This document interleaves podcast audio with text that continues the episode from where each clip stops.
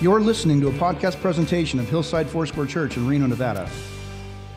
Hey there, I want to invite you back towards the seat. We're going to be continuing in our series going through the book of Acts. We'll be in Acts chapter 11 today.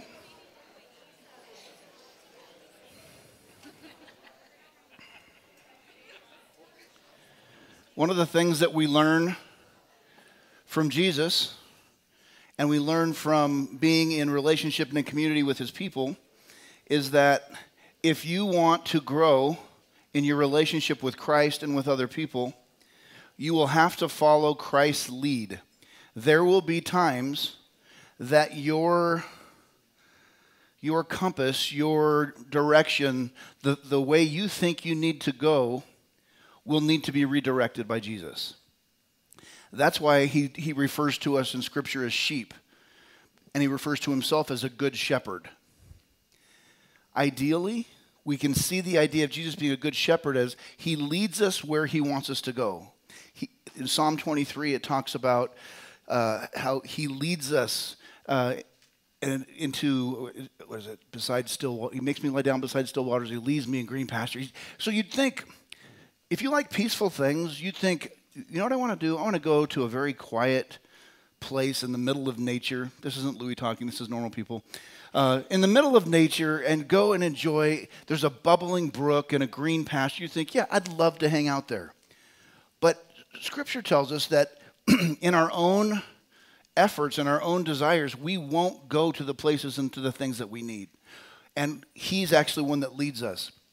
Jesus said in, in Luke chapter 9, verse 23, He said, If you anybody wants to be my disciple, you need to lay aside your selfish ambition, take up your cross daily, and follow me. And I have found in my life, I've been following Jesus. You know, I prayed to receive Jesus when I was about three on Easter Sunday. And I know I recommitted myself or committed myself with full knowledge of what I was doing when I was uh, about 16.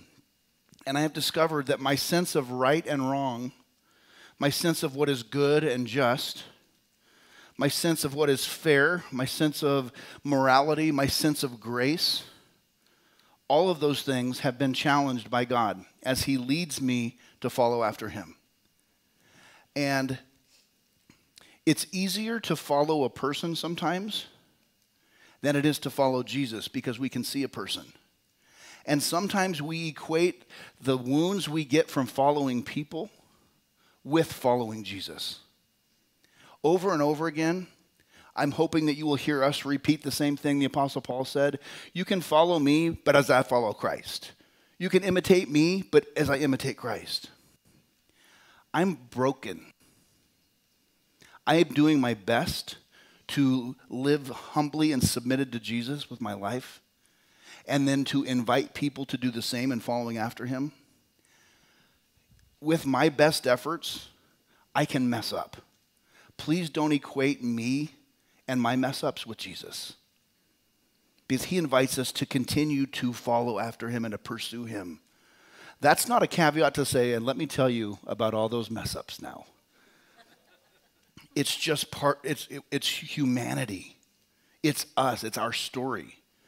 Jesus does not call us to be his people to follow him because we know all the rules. We're going to talk a little bit about this more in detail today, but the people who had the biggest problem with Jesus, God in the flesh standing in front of them, were the ones who knew all the religious rules and who were the religious leaders of their day. And they missed him. Religion and religiousness the pursuit of a doctrine or practice of belief system that is devoid of the grace that comes from Jesus and the person that's revealed in Jesus will separate us from him and from his people. Think about this.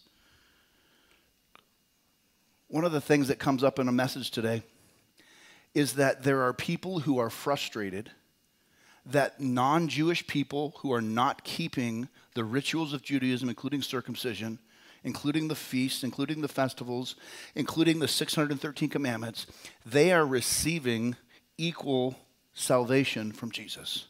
And they are mad. We can look at that and say, can't believe that. those foolish people. Where do we do the same? Who is your person? What is your people group? If you think of Jesus offering salvation to them, the same salvation based upon repentance and turning from sin and turning to Him, if that's offered to them and they received it, who for you would that be a hard time? Non, it's a rhetorical question. Think on that. Ultimately, who makes the final call? Jesus does. Jesus is the one who knows hearts.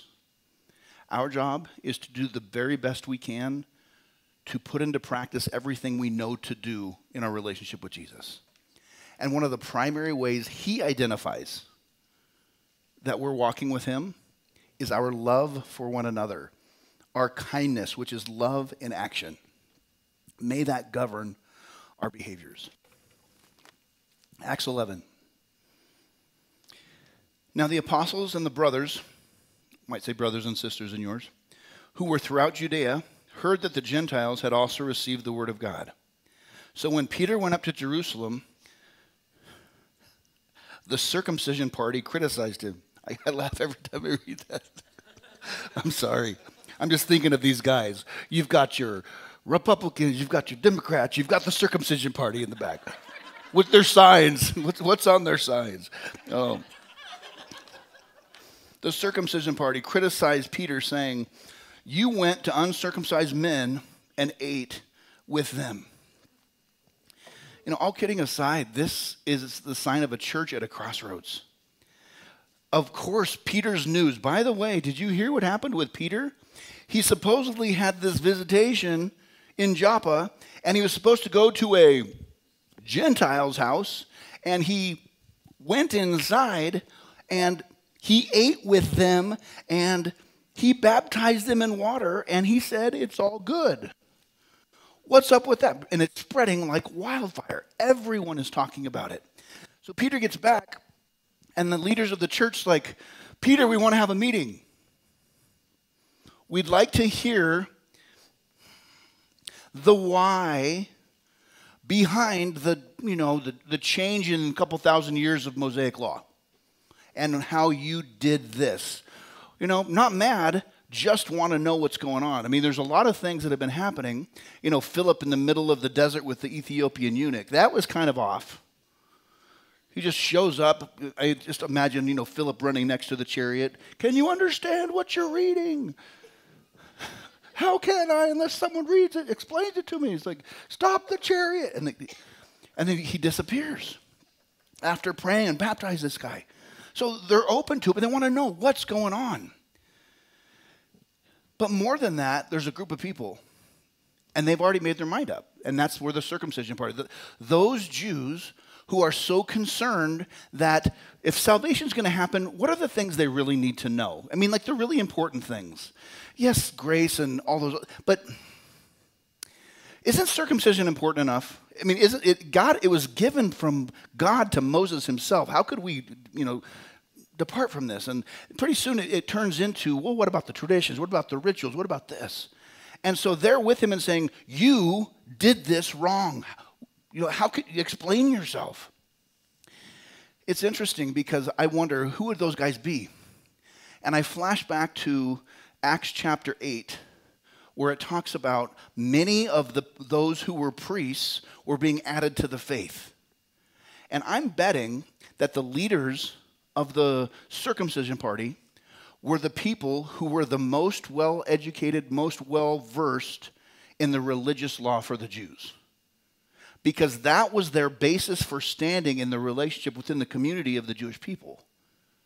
And what they're seeing happen if the circumcision party is seeing this happen if you don't have to become jewish and don't have to be circumcised don't have to keep all the jewish rites and jewish laws in order to be received into the family of christ then all the stuff that they have had it's not nothing but it's inconsequential for everyone and for them that's not right that's not fair there's all sorts of other stuff that goes along with this I think back to a couple of different scriptures. There are many, but one of them is in Luke chapter 2. There's an old man named Simeon, and God has told him, You will not die until you see the Lord's Christ. Basically, he's told, You're going to see the Messiah before you die. And so, for decades, he hangs out in the temple waiting to see the Christ. And one day he's there and he sees a, a young couple come in with a baby. We know them, Joseph, Mary, and the, it's going to be baby Jesus. On the eighth day, the baby is named and circumcised. And as, the comes, as this child comes in, the Holy Spirit speaks to Simeon and says, That's him. And Simeon is very excited, and he goes over to them and says, Can I see the baby? Now, this is not unusual. If you see uh, my Eloise here, she's about three and a half months old. She's like the cutest thing, cutest thing I've ever seen in my whole life. I'm prejudiced, but you, under, you see a baby, people are just like, you know, you, you see um, these children that are showing up at church. It's like, oh, I want to see the baby. This isn't what Simeon's doing. Simeon says, God told me I wouldn't die until I saw the baby. God told me I wouldn't see it.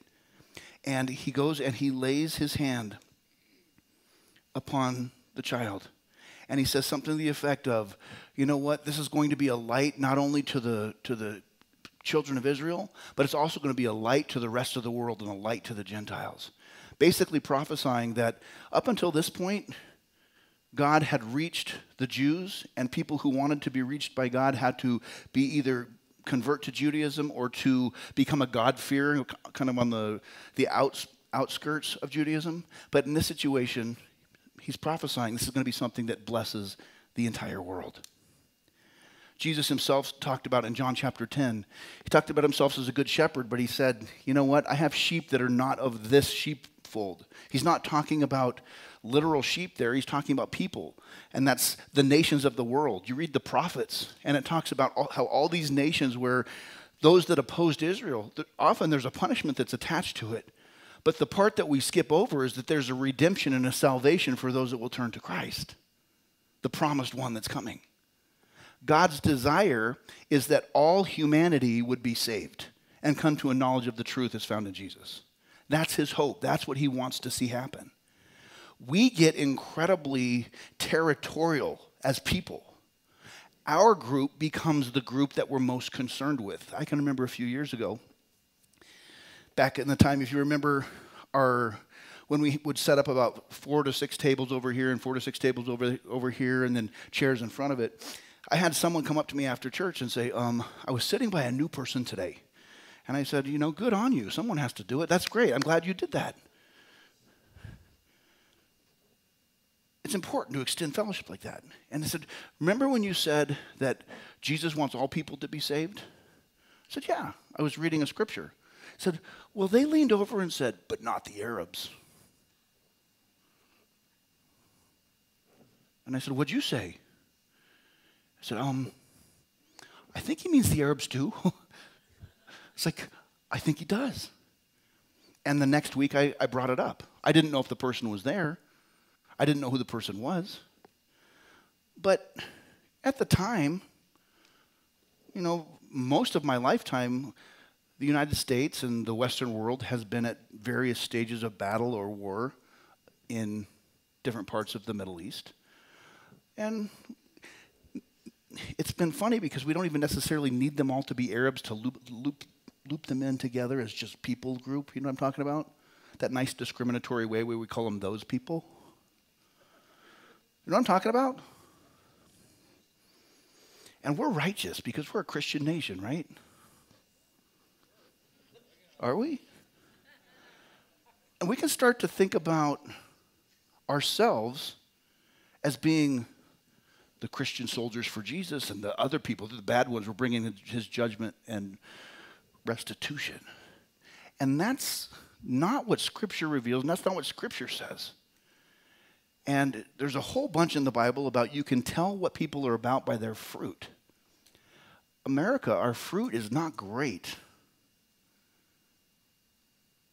God's desire is that we would experience the same grace that he's offering to other people as well, and not begrudge it to those people who he chooses to extend it to. But instead, that we would be messengers, emissaries of grace bringing that which has been offered to us to others. Joni and I spent two and a half weeks in Germany in November. It's actually made this year very challenging because I still think it's mid November in my brain because I was gone. Now I'm back. And it was funny to me as I'm watching World War II movies on the plane home where we're killing the Germans, Saving Private Ryan, Band of Brothers. You know, you know what I'm talking about? I was just hanging out in some of the places where those battlefields were with some of the descendants of the people who were dying in those battles, standing arm in arm with them as brothers. In one church, we were, I, I, mentioned we were surrounded by people and looking at, we've got people from Middle East, we've got people from Palestine, people from Israel, we've got people from Ukraine, people from Russia, people from all the stands you can name. And we're all there gathered, not in the, holding our flag and saying, we're here representing. We're all there, people of every tribe and tongue, under the banner of Jesus.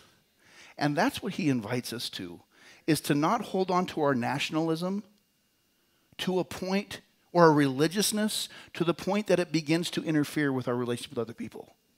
We're identified, according to Peter, as people who are strangers or aliens on this planet. That doesn't mean you come from somewhere else, that you're from planet, you know, pick one out there. That's not it. It's simply saying this is not our primary identity, not our primary home as an American or wherever your, your nation of origin is. It's there, but ultimately we have more in common with another believer from who knows where than sometimes we even have with people in our own family. That doesn't mean we turn our backs on our family. It does mean we don't embrace this adversarial nation against nation mindset that so is such a part of our, the world system that we're part of. Jesus did not come politically, militarily, or economically, or even religiously to start separating us into our little groups. So that we, you know, we get to heaven, we can say, Where's the people who went to Hillside? Well, according to tradition, we'd be scattered all over the place. When we get up there, there will be every tribe, tongue, and nation represented, but I don't think we're all standing in our little lines. I think we get to mix it up. That's a breakdown of religious stuff that keeps us separated. For this church at a crossroads, it's something that Jesus started running into over and over again when he would sit down with tax collectors and sinners. We think tax collectors, we think IRS. In the Roman system, if you were a tax collector, you were a Jew hired by the Romans commanded to collect a certain amount of tax, and anything over you could keep for yourself. So they were considered traitors to their people. They were also considered thieves because they could take whatever they wanted. And they were also hated by the Romans because they were a useful tool, but they would never be a part of them. So they were kind of in between groups, hated by the Jews, hated by the Romans, very wealthy, hated by both groups. And Jesus says, let's sit down and talk. Let's eat. The problem with eating together is it's a declaration that says, You and me, we're the same. We're breaking bread, we're dipping our bread in the same au jus. You can't do that with people that you think are unclean. One of my favorite activities at Hillside is during the week we have a preschool. And we've got anywhere between 80 and 100 kids, depending on the day. And I like to go into the classrooms during lunchtime. And I'll go into the two and three year olds' classroom. I've got a couple grandkids. I'll go into the baby class. I can tell you what I do not do with those children I do not break bread with them, I do not share food with them. It's you enter wearing a hazmat suit, maybe. These are filthy creatures, okay? And we keep them clean. We keep those children clean. We're wash- we've got people devoted to you know washing the hand and doing all this stuff. But I can tell you, I love them with my whole heart. They want to share their food, but where's that food been? You get what I'm saying? In the same way, you can, we joke about that. There were people who would not even take something that was offered to them from a person who's from a people group that had been un, seen to be unclean, and they would treat them as like Never. Jesus went and sat with them. Not to endorse what they were doing, but to, to endorse them as human beings worthy of receiving the grace of God. And that's where religion says, well, shouldn't we hold them to a standard? We got to draw the line somewhere. That's religion. Religion needs to draw the line somewhere. Okay? Saying that, one of the reasons we offer communion every week, the only caveat to, the, uh, to people who receive communion is that you've started a relationship with Jesus. Not that you've got your stuff together. Well, doesn't it say in the Bible you should examine yourself? Yes, it says that. But it doesn't mean, you know what, you shouldn't eat it. It says, receive. Communion, the Eucharist, is the table of grace. And as such, it's open to whoever, in whatever stage they happen to be, to come and to receive the body and the blood, the body broken for them, the blood that was shed for them. I've heard it said, well, you need to draw, there needs to be a standard. Somebody should be able to say, no, you can't receive it, you can. I think that's Jesus. And our job is to open up the table here. This doesn't mean there are no standards and there's no guidelines and there's not things you know, occasionally hoops people have to jump through, but not to receive Jesus. It's more when we go from the receiving Christ and receiving justification or being made before God just as if you'd never sinned because Jesus paid the price. Once we get to that spot, then there's the sanctification or being made holy where we're being transformed, where our character is being renewed, where our integrity is emerging, where we're becoming the same person congruently all the time. One that honors Christ 24 7, Monday through, Monday through Sunday. Those are the types of, if there's, if there's checks and balances, you start to see them in the character side, not in the grace side of justification. Does that make sense?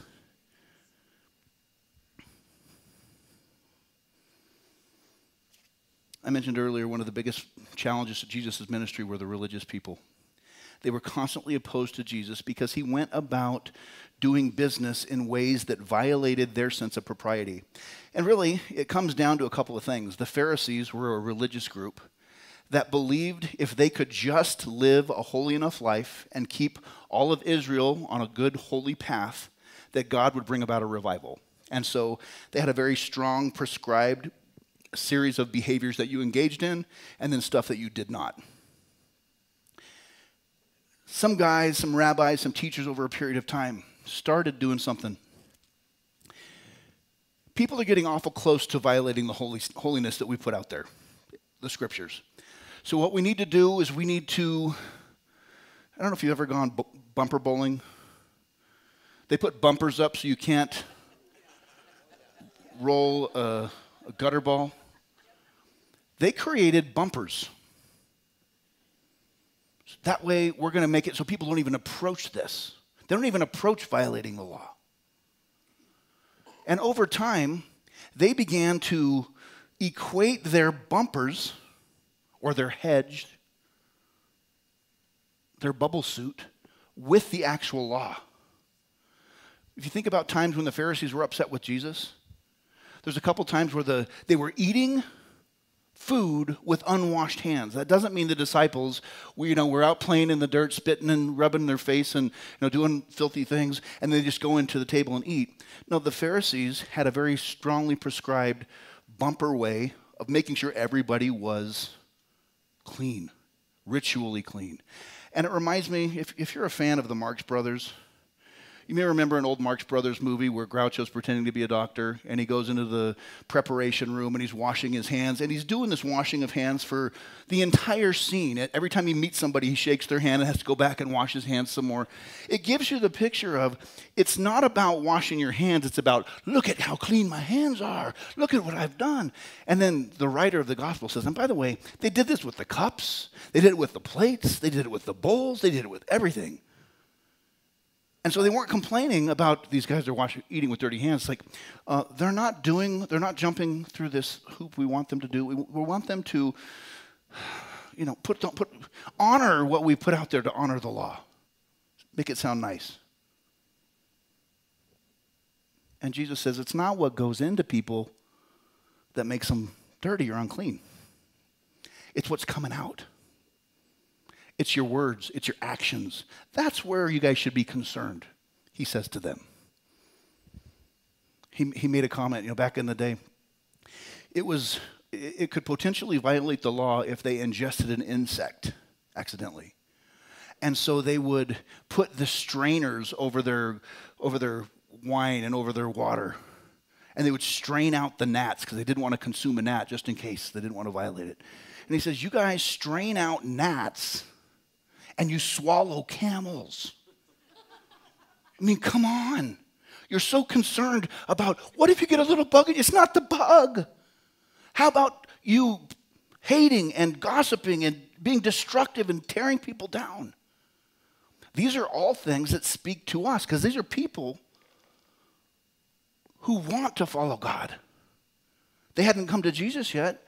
In this room, there may be people who haven't come to Jesus yet, I'm guessing a, a big chunk, if not the majority, if not all, have been in that spot saying, Yeah, I want to follow Jesus. Then we're going to be confronted with adopting either Jesus' standard, which is I'm going to submit myself to him and I'm going to honor him and be led by him, or I'm going to adopt a religious standard where I try to make sure I don't mess up. Here's my list of things I don't do. Jesus intentionally, when he was asked to sum up the law, when he was asked to, to share what the most important commandment was, he took all 613 and he wrapped them up in two. Love the Lord your God with all your heart, soul, mind, and strength, and love your neighbor as yourself. Do those things, and it will sum up all of the law and the prophets. He didn't say, don't do this, don't do this, don't do this. He said, do this. That's what I hope you take today.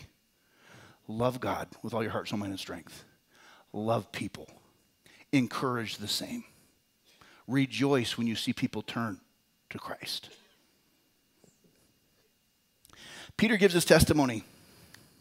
He gives a defense of his actions. He tells the entire story. And there comes a point where in Acts chapter 11, verse 16 through 18, he comes to this, this epiphany. It says this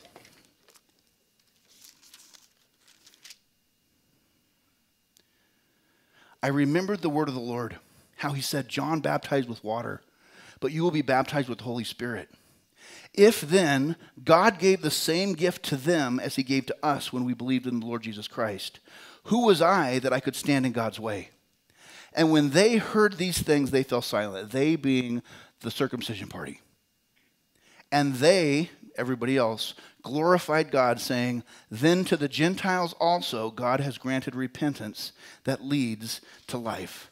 Because of the divine intervention, because God put his divine stamp on this, they have nothing to argue with.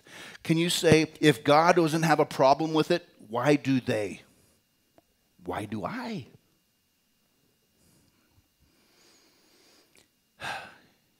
This last part of chapter 11 is really fun because we get all that in depth information about what's going on with Peter. There's all heaven breaking loose in other places where the same thing's happening, where people are sharing the message of the gospel with non Jews, and they're coming to Christ, and they're being baptized. They're being baptized with the Holy Spirit. So we see on one hand, Peter's case, what happened with Cornelius, and we have another situation where it's happening all over. Let's look at this Acts 11 19 through 26. Now, those who were scattered, back in Acts 8, because of the persecution that arose over Stephen, traveled as far as Phoenicia and Cyprus and Antioch, speaking the word to no one except Jews.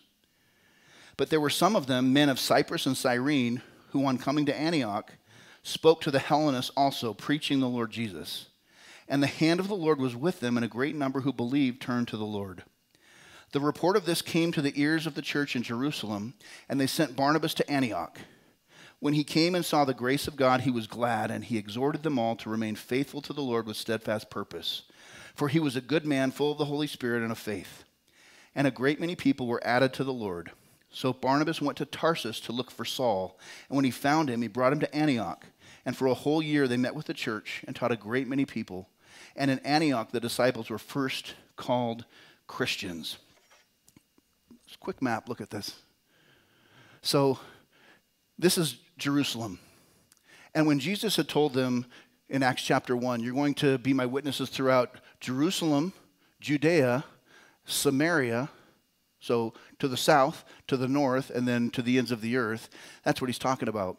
When the persecution arose in uh, Acts chapter 8, most of the persecuted people ended up coming up this way There's a mountain range that kind of creates a, a, natural barrier here, so they were headed up this way.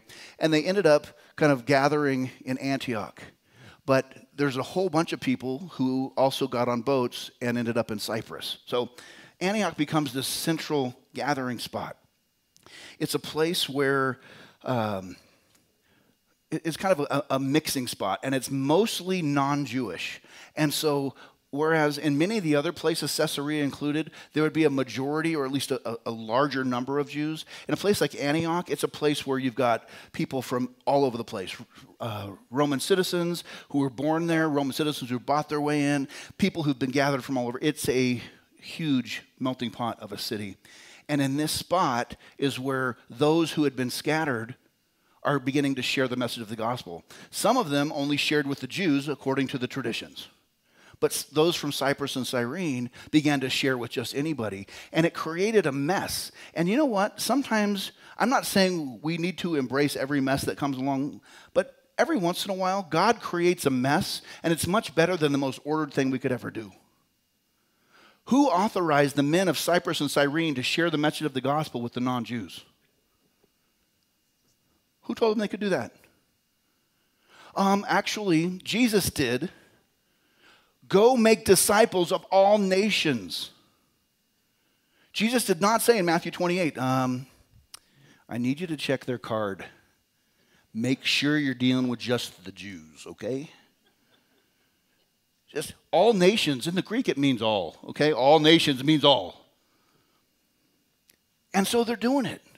I mean, imagine coming across people and it's like, I wish I could tell them about Jesus, but they're not like us. We laugh but we do it.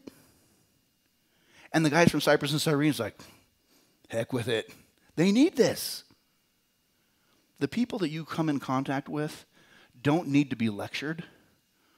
But if you have opportunity to share the reason for the hope you have, do that.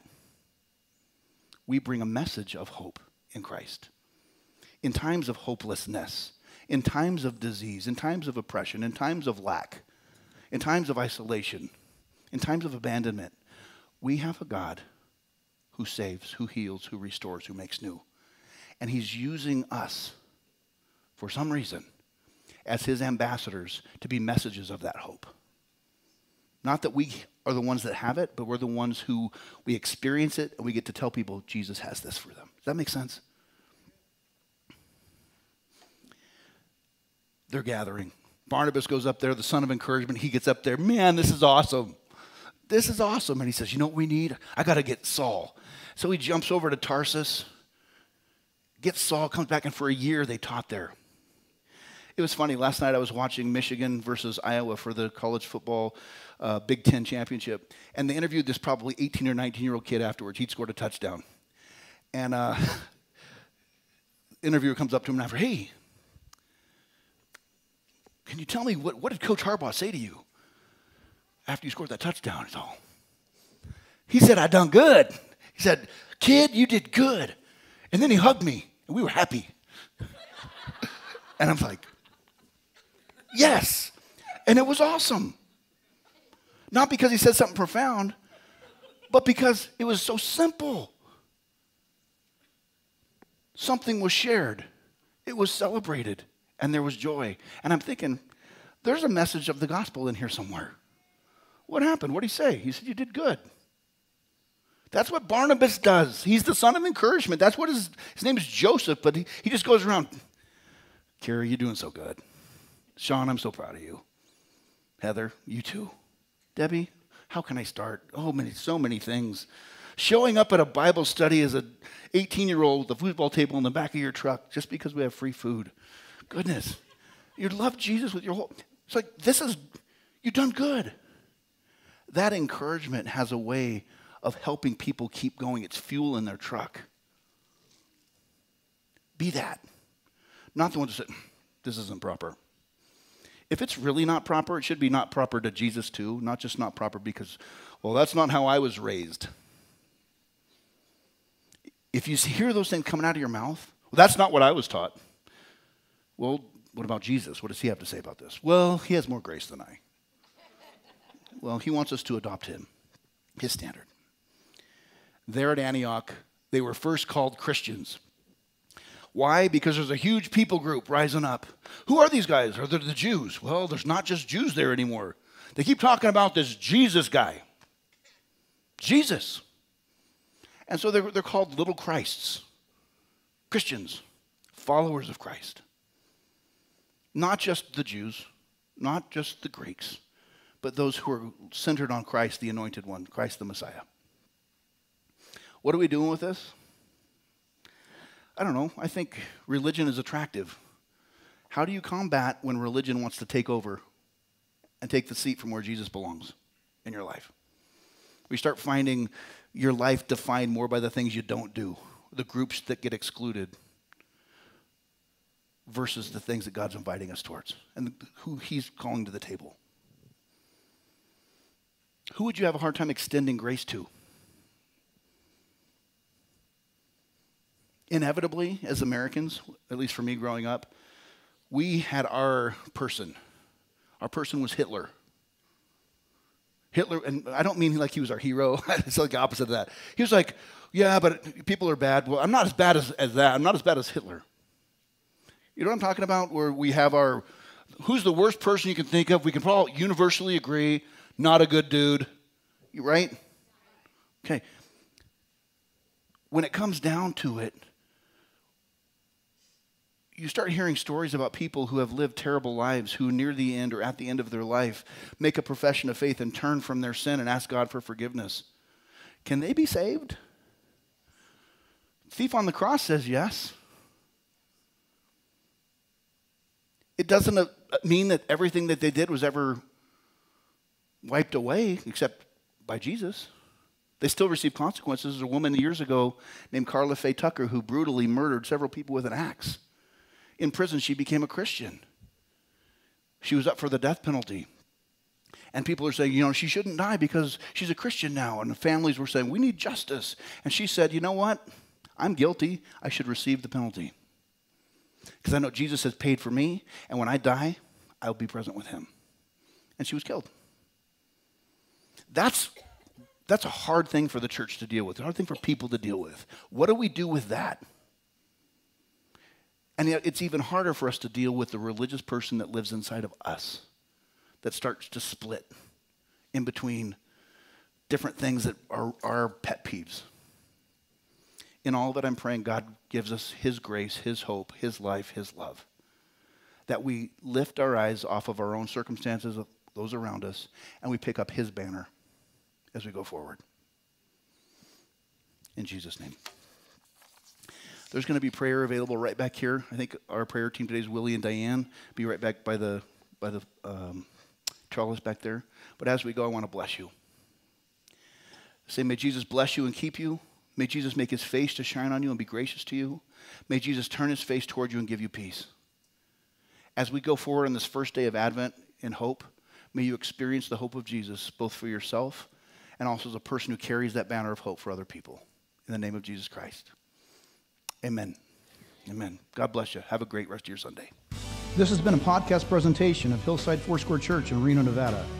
You can reach us via email at web at hillside4.org. That's W E B at hillside, the number 4.org.